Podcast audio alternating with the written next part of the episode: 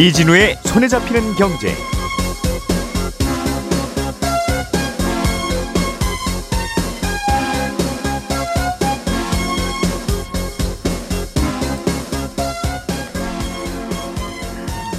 안녕하십니까 이진우입니다. 한국은행이 기준금리를 연 3.5%에서 동결했습니다. 물가 상승이 좀 둔화됐다는 게 주요 이유인데 일각에서는 하반기에 기준금리를 내릴 거라는 전망도 나오고 있습니다. 우리나라의 공정거래위원회가 400억 원의 과징금을 구글에 부과하기로 했습니다. 구글이 게임 회사들이 만든 앱을 자기네 앱마켓에만 출시하도록 한 건 잘못이라는 게 과징금을 부과하기로 한 이유입니다. 반도체 시장의 수요 부족으로 대만의 대표적인 반도체 기업 TSMC의 3월 매출이 작년 3월에 비해서 15%가량 줄었습니다. 조금 전에 말씀드린 뉴스들 그리고 그 안에 담긴 의미들 오늘 자세하게 정리해 보겠습니다. 4월 12일 수요일 손에 잡히는 경제 바로 시작합니다. 우리가 알던 사실 그 너머를 날카롭게 들여다봅니다. 평일 아침 7시 5분 김종배의 시선 집중.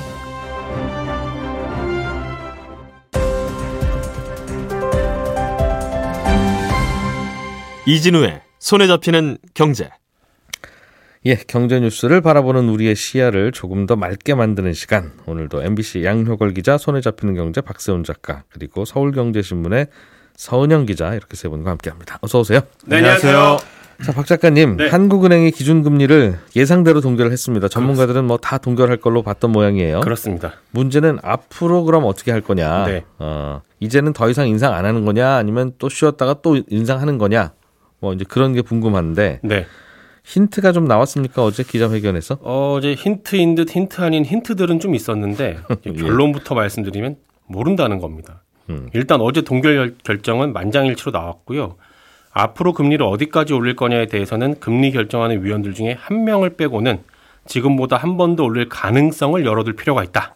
이렇게 어제 얘기를 했거든요. 올린다는 건 아니고 네, 올릴지도 모르니 안 올린다고는 생각하지 말아주세요. 그렇습니다. 그래서 힌트인 듯 힌트 아닌 힌트인데 음, 음. 가능성을 열어두자라고 한 건 두 가지 변수 때문이라고 설명을 했습니다. 하나는 금리를 지금까지 계속 올리면서 이제 한국은행이 예상한 대로 물가 오르는 게좀 둔화는 되고 있는데 예, 앞으로 국제 유가가 어떻게 움직일지 모를 일이고 예, 또 전기요금이나 가스요금을 정부가 언제 어느 정도로 올리느냐에 따라서 음. 그게 하반기 물가에 영향을 줄 수도 있기 때문이다 라는 거고요. 국제 유가도 잘 모르겠고 네. 전기요금, 가스요금도 잘 모르겠고 그렇습니다. 저랑 똑같네요. 저도 모르겠거든요. 그래서 제가 결론부터 말씀드리면 모른다라고 예. 말씀드렸던 거고 두 번째 이유는 미국의 실리콘밸리 은행 사태 이후의 주요국들 그 중에서도 특히 미국이 앞으로 기준금리를 어떻게 가져갈지도 지켜봐야 하기 때문에 예, 그러니까 아마도 시장이 전망하는 대로 0.25포인트 포인트를 올리는 게 아니라 혹시라도 그 이상으로 올라가게 되면 그게 음. 또 우리 금리 결정의 변수가 될 수도 있으니 그래서 모른다라는 겁니다. 그러니까 예. 국제유가와 공공요금 그리고 미국 기준금리라는 변수가 여전히 남아 있기 때문에 예, 앞으로 금리를 올릴 가능성은 열어뒀다라는 겁니다. 그렇군요.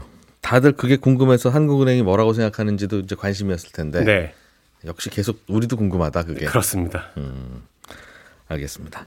시장에서는 올해 하반기에는 오히려 금리를 좀 내릴 수도 있겠다는 네. 예상을 하는 분들도 꽤 있는 것 같아요. 그렇습니다. 왜냐하면 금리를 빠르게 올리다 보니까 음. 경제 성장이 좀 더디게 되고 하반기에는 경기 침체 얘기도 나오고 있어서 예. 물가는 어느 정도 잡혀가는 것 같으니 금리를 내릴 수도 있다 이런 전망이 시장에서 계속 나왔거든요. 근데 거기에 대해서 이창용 한국은행 총재가 선을 확실하게 긋긴 했습니다. 연내 금리 인하는 없다. 시장의 기대는 과하다. 이렇게 얘기를 했거든요. 음. 물가 인상폭이 좀 둔화되고 있는 건 맞지만 여전히 한국은행이 생각하는 물가 목표 그러니까 2%보다는 여전히 물가가 높기 때문에 아직 내릴 단계는 아니다라는 겁니다. 예. 특히 앞서 말씀드렸듯이 하반기에는 국제 유가와 공공요금 인상이라는 변수들이 남아 있는 상황이라서 더더욱 지금 금리 인하를 얘기하는 건 부적절하다. 이렇게 답변을 하긴 했습니다. 그러겠죠. 그 어디를 봐도 지금 금리를 내릴 상황은 아닌데 그 어떤 숫자를 봐도 그렇습니다. 문제는 고금리의 부작용 때문에 덜컥 어떤 사고가 나서 네, 뭐 금융시장이 불안에 휩싸인다든가 네, 그런 일이 벌어지면 이제 그건 또 별도의 이야기니까. 그렇죠. 근데 다만 이제 그런 일이 좀 벌어지지 않겠느냐. 금리를 네. 내리지 않고는 못 빼기는 뭐 위기나 충격까지는 아니더라도 도저히 이래서는 안 되겠다 하는 그런 일이 벌어지진 않겠느냐 하는 기대가 있는 것 같아요. 네. 음, 우리나라 경제 성장률도 올- 올해 생각보다 많이 낮을 거라는 전망도 슬슬 나오고 있고. 예, 그 얘기 하나 참고로 말씀드리면 어제 국제통화기금 IMF가 우리나라의 올해 경제 성장률 전망치를 종전 1.7%에서 1.5%로 낮춰 잡았거든요. 음. 이 수치는 뭐 우리나라 정부, 한국은행, KDI, OECD가 제시한 것 중에서 가장 낮은 수치이기도 합니다. 예. 아무튼 그런 것 때문에 하반기에는 금리를 내릴 가능성도 좀 있어 보인다는 게 시장의 요 생각. 네, 그럴 리는 절대 없을 거다라는 네, 게 일단 한국은행 한국은행 총재의 생각. 예.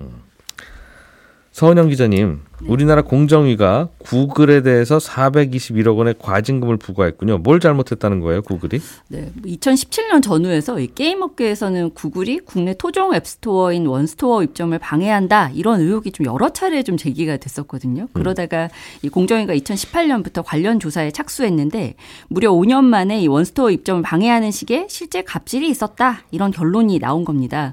어, 원스토어는 국내 통신 3사와 네이버가 공동 출자한 통합 앱마켓 인데요. 예. 어, 공정위 발표 내용을 보면 원스토어가 이제 출범한 게 2016년 6월부터인데 이때부터 이제 경쟁 제한 행위를 벌였다는 겁니다. 그럼 게임사들이 신작을 구글 플레이에 독점 출시하면 뭐 앱 화면 최상단에 노출시켜주고 뭐 해외 진출과 마케팅 도와주는 식으로요. 어, 이렇게 해서 2016년부터 2018년까지 국내 주요, 주요 게임사 이 11개의 대형 게임 94%가 구글에서만 출시됐습니다. 예. 어, 공정위는 구글의 이런 행위가 이 원스토어의 시장 진입을 막은 행위이자 뭐 게임사들의 게임사들의 앱마켓 선택권을 막은 행위다 이렇게 판단을 했는데요. 음. 어, 게임사들을 상대로 왜 굳이 이런 행위를 했냐? 현재 구글 플레이와 원스토어 모두 국내 매출의 90% 이상이 게임에서 발생합니다. 그 정도로 이 게임 앱이 굉장히 중요한 거죠. 음. 어, 구글 앱스토어가 경쟁 제한 행위로 이 경쟁 당국 징계받은 게 세계에서 이번이 처음이라고 합니다. 그러면 국내에서만 이렇게 구글이 불공정 행위를 벌인 거냐? 뭐 이게 사실 여건이 좀 달라서 그런데요. 다른 나라에서는 구글 플레이가 안드로이드 앱 마켓 시장을 아예 독점을 하고 있는데 그러니까 이제 반경쟁적인 행위 자체가 성립이 안 되는 거죠. 근데 우리나라 같은 경우에는 이 원스토어 같은 이제 작은 규모 회사지만 경쟁 앱이 있었기 때문에 이라고 공정위가 설명하고 있습니다. 그러니까 앱을 이 여기다 올리는지 저기다 올리는지는 알아서 업자들이 선택할 건데 음. 네. 구글이 중간에서 저 앱에 올리면 우리 앱에는 안 올려줄 거예요라고 협박했다는 거죠. 말하자면 뭐 안 올려준다라기보다는 이제 특혜를 주지 않겠다라고 얘기를 했다는 겁니다. 가령 이제 피처링이라는 게 있는데요. 예. 저희가 이제 구글 혹시 이제 안드로이드 폰 쓰시는 분들 사실 뭐 애플 폰을 쓰시는 분들도 다 마찬가지예요. 이 앱마켓을 딱 열면 이제 게임 코너에 가면은 이 신작 올- 올해 뭐 주목할 게임 음. 뭐 아니면 최근에 출시 한 게임 이런 코너들이 있습니다. 예. 근데 여기에 올리는 건요 마케팅 비용을 내고 올리는 게 아니라 음. 그야말로 이 앱 이 앱마켓 운영하는 회사가 올려주는 겁니다. 그러니까 특혜죠 그야말로. 그래서 오. 거기에 오르는 것 자체가 이 마케팅 효과가 어마어마합니다. 돈도 따로 안 받고. 네. 그리고 사실 이제 구- 이 해외 진출을 도와주겠다라는 것도 굉장한 메리트가 있는 게 이 음. 구글 앱스토어 같은 경우에는 안드로이드 폰을 쓰는 사람이라면 누구나 쓰잖아요. 예. 그러니까 가- 자동으로 깔려 있는 이제 앱이니까요. 음. 그러니까 거기에 들어가서 이제 해외에서도 이게 돋보이게 이렇게 피처링을 시켜주겠다라고 하면 이게 상당한 메리트로 작용을 했던 겁니다. 야 서점에서 사람들 눈에 잘 띄는 공간에 당신네 어, 책 쫙 그렇죠. 깔아주는 거 해줄게. 네. 아유 그냥 밥이나 사세요. 그, 그런 게 있다는 거군요. 네, 맞습니다. 와 근데 그런 거 안 해준다. 네, 저쪽 저 원스토어인가 어딘가 거기다도 납품하면 그렇습니다. 음, 그런 게 조사에서 밝혀졌습니까? 네, 일부 이 대형 대형 게임사가 실제로 이 원스토어와 구글 플레이어의 구- 구글 플레이의 신작 게임 동시 출시하려고 이제 좀 추진을 하고 있었는데 음. 이때 이 구글 본사 임원까지 직접 방한을 해서 설득하고 뭐 독점 출시 결정 받아냈다 이런 내용들이 이번 조사 결과에 명시가 돼 있습니다. 예. 그리고 뭐 게임사별로 이제 막 등급을 나눠서 중요한 회사들 위주로 해서 이 맞춤형 구글 플레이 독점 출시 확보 전략 이런 걸 짜서 이제 원스토어에 출시 안 하면 이렇게 이렇게 해줄게라는 이런 이제 구체적인 전략을 짰다라는 거죠. 예. 어 그리고 한국법인 직원의 업무 메모에서 이 원스토어를 마이너 루저 리그로 만들어야 같은 문구가 발견되기도 했습니다. 아, 또 수, 수첩이 발견됐군요. 아, 네 그렇습니다. 아, 참 직장인들의 메모 습관은 정말 참 네. 조- 좋은 거기도 하고 아닌 거기도 하고 어쨌든 네. 네, 원스토어 역시 이제 구글의 갑질로 시장에서 제대로 경쟁할 수 없었다 이렇게 주장을 하고 있는데 가령 이 모바일 게임은 1년 전체 다운로드 수의 60% 가까이가 출시하고 바로 한 달 이내에 다 이루어집니다. 그만큼 이게 초기에 배포하는 게 굉장히 중요한데요. 서점에서 책도 그렇습니다. 아 맞습니다. 베스트셀러에 오르고 안 오르고가 중요하잖아요. 한달 안에 하- 결판 납니다. 네, 맞습니다. 그래서 이 구글에 독점 출시하거나 먼저 출시하면서 이제 이제 원스토어는 핵심 게임들을 제때 확보할 수 없었다는 겁니다. 그러면서 이제 시장 점유율도 초기에는 어떻게 좀 힘을 발휘해서 20% 수준까지 올라갔었는데 이 영향으로 뭐 10%까지 떨어졌다가 음. 겨우겨우 뭐 15% 수준까지 회복했다. 그런데 결국엔 피해를 봤다. 이렇게 주장하고 있는데 음. 이번 공정의 결정 바탕으로 해서 원스토어는 구글의 민사상 손해배상 검토하고 있다라는 음. 입장입니다. 알겠습니다. A마트에 대항해서 우리도 마트 사업 한번 해보려고 B마트가 간판 걸었는데 웬만큼 인기 있는 건 다 A마트가 A마트에만 그렇죠. 납품하라고 협박하는 바람에 네, 우리는 뭐 물건도 없이 이러다가 지금 이렇게 됐지 않냐라는 네. 얘기고 맞습니다. 공정위는 그래 A마트가 많이 잘못했네라는 얘기인 것 같아요. 네, 정리를 맞습니다. 하면 네.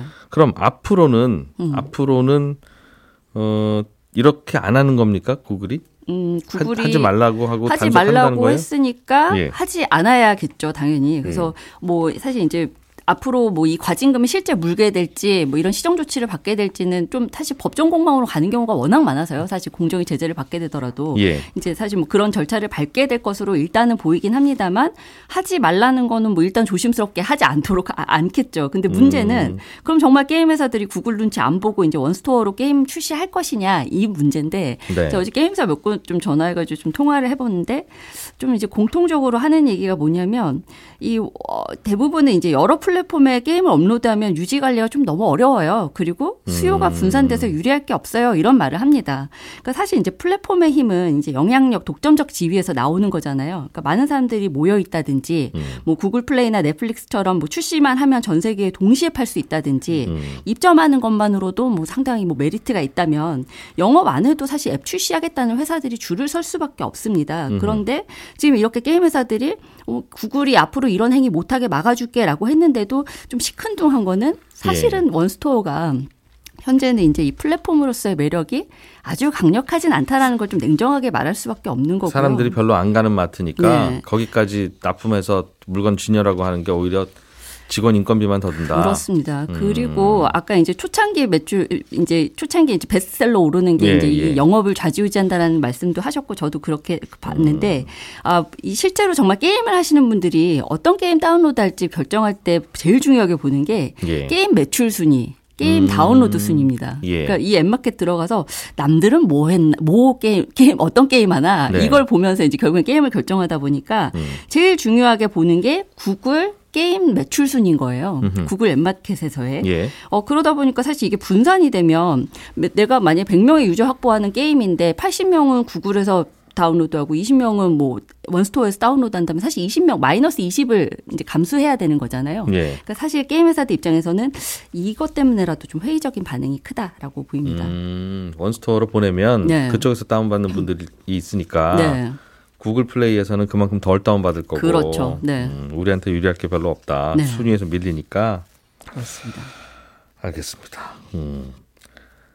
하여튼 이 플랫폼 문제들이 골치 아프겠어요. 어, 공정위도 야 이거 어떻게 해야 되지 하는 생각들을 계속 할 텐데 그렇죠. 이게 사실 이제 시장 지배적인 위치의 이 플랫폼에 대한 감시와 제재 강화해야 된다 이런 거는 사실 전 세계적인 흐름이기도 하고 우리 정부 역시 좀 이런 흐름 속에 있습니다. 음. 근데 올해 1월에 이제 온라인 플랫폼 독과점 심사 지침을 새롭게 만들었었거든요. 이제 이러이러한 행위들은 온라인 플랫폼이 했을 때는 너희들 독과점 행위라고 볼 거야. 반시장적인 행위라고 볼 거야라고 하는 이 기준을 좀 만들어서 제시를 하기도 했었는데 이 기준에 따라서 또 뭐 올해 2월에는 카카오 모빌리티가 이 카카오티 애플리케이션 배차 알고리즘 은밀히 조작했다. 그러면서 가맹 택시 유리하게 손님 태울 수 있게 우대했다. 이러면서 과징금 매기기도 했었거든요. 예. 아마 올해는 좀 이런 본보기가 좀 계속 나올 것으로 좀 보이는데 음. 구글 같은 경우에는 또 한 건 지금 좀 조사받고 있는 게 또 있기도 합니다. 뭐예요, 어, 구글은? 유튜브 프리미엄 요금제라는 게 있- 있는데요. 음.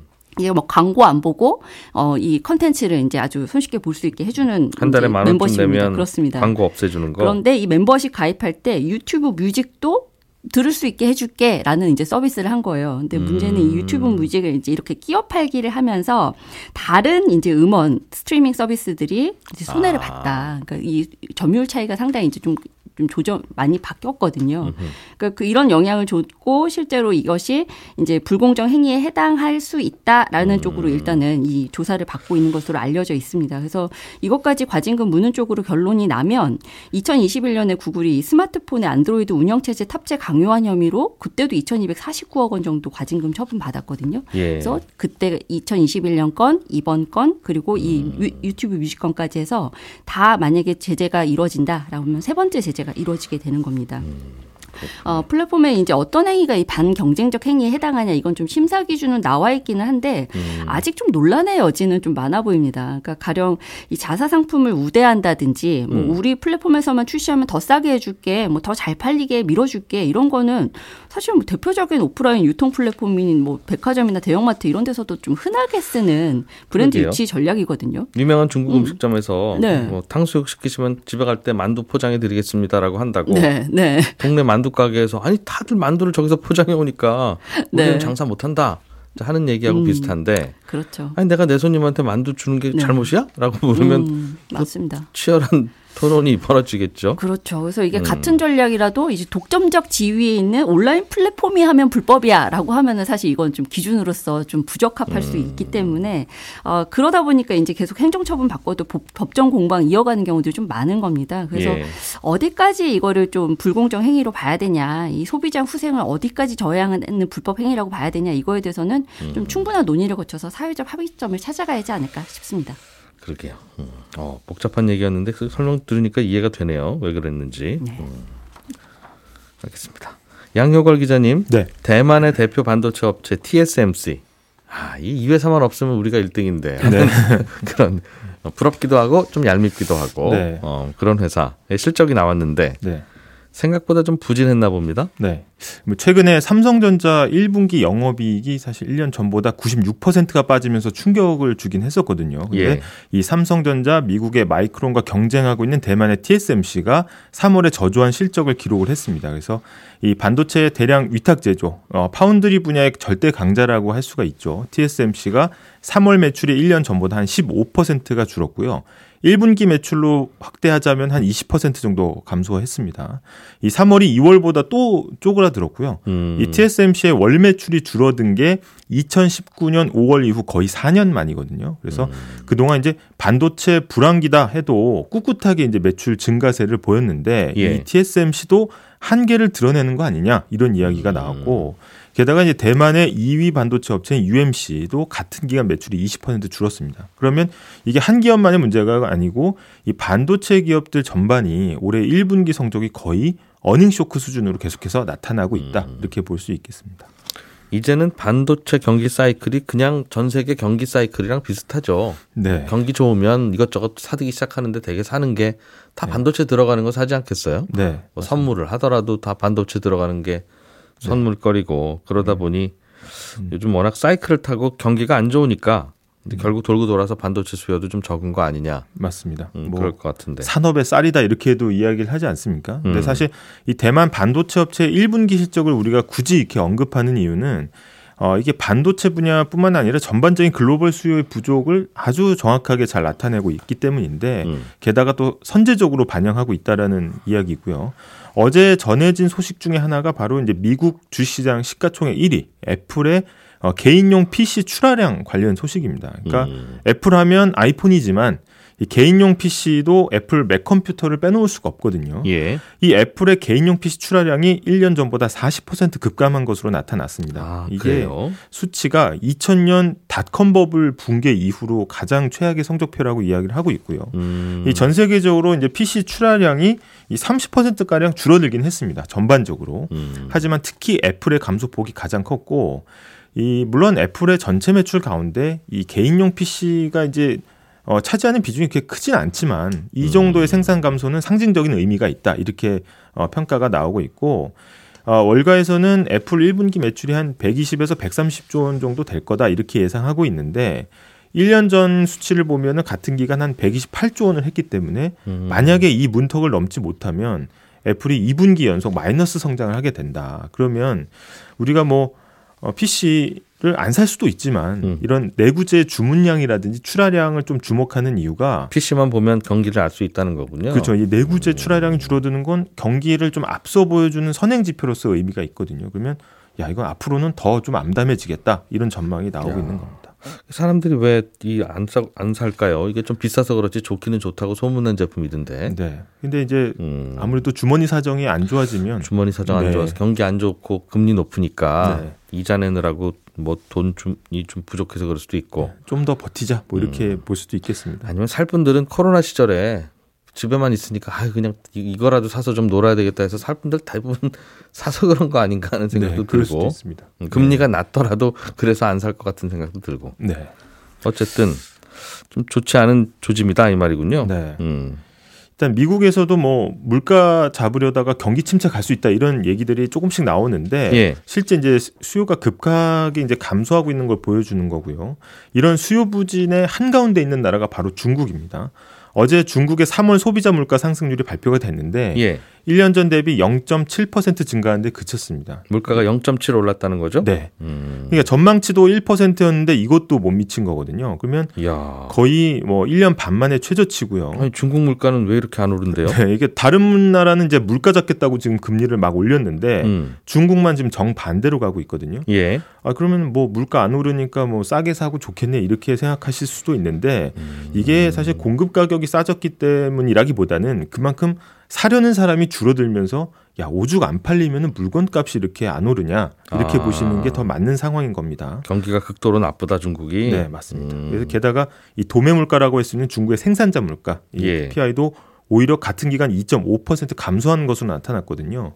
저희가 항상 얘기할 때 시차를 두고 생산자 물가가 소비자 물가로 옮겨간다고 이야기를 하는데 음. 어, 그러면은 이제 소비자 물가도 마이너스로 돌아설 수 있다 이런 우려가 나오는 건데 이제는 뭐 인플레이션 걱정이 아니라 이제 물가 하락이나 경기 부진을 나타내는 디플레이션 걱정해야 되는 상황 아니냐 음. 이런 물론 이게 주류 목소리는 아닙니다만 이런 예. 아, 우려도 나오고요.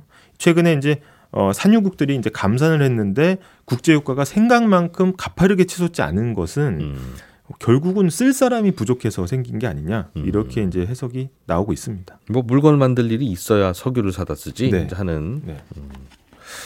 이 걱정이네요. 중국이 이 코로나에서 벗어나면 다들 이제 돌아다니면서 이것저것 물건 사고 쓰고 하면서 경기가 살아나서 네, 우리도 하반기에 경제 숨통이 좀 트일 거라는 게 우리 정부 예측이기도 하고 기대이기도 하고 네, 그래서 상저하고 일 거다. 맞습니다. 근데 네. 이 중국이 이렇게 가면 생각보다 좀 안 좋아질 것 같은데요. 네, 이게 우리가 아, 중국의 소비자 물가랑 생산자 물가까지 신경 쓰는 이유가 이제 바로 이런 데 있는데요. 이 중국과의 교역량이 많은 우리나라는 중국 시장이 살아나는 것만 계속 바라보고 있었는데 음. 중국의 내수 부진이 곧 우리나라 수출의 감소거든요. 그래서 음. 어, 예상이 조금씩 빗나가고 있고요.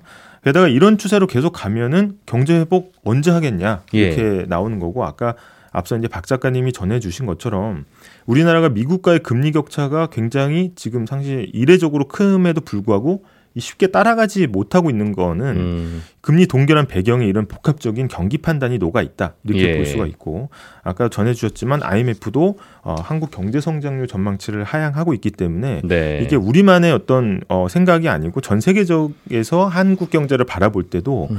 어, 이 한국 경제가 큰 타격을 입겠다 어, 전 세계 경제보다 이렇게 음. 예상하고 있다는 걸로 어, 해석을 할수 올해 있겠습니다. 경제가 불안한 상위권 나라 중에 하나가 코리아다. 네, 타격이 제일 클 것이다. 중국도 생각보다 안 깨어나고 있고. 네. 아, 그러니까 이게 요즘 경제 전문가들의 전망이 웬만하면 사실은 예전에도 많이 맞지는 않았는데 예전에는 적어도 몇 달 맞는 척 하다가 틀렸는데 요즘에는 뭐 네. 한 달도 못 가서 네. 아닌데요? 뭐 이제 이런 혼란의 시대가 그런 듯합니다. 예, 저희는 내일 아침 8시 30분에 다시 돌아오겠습니다. 이진우였습니다. 고맙습니다.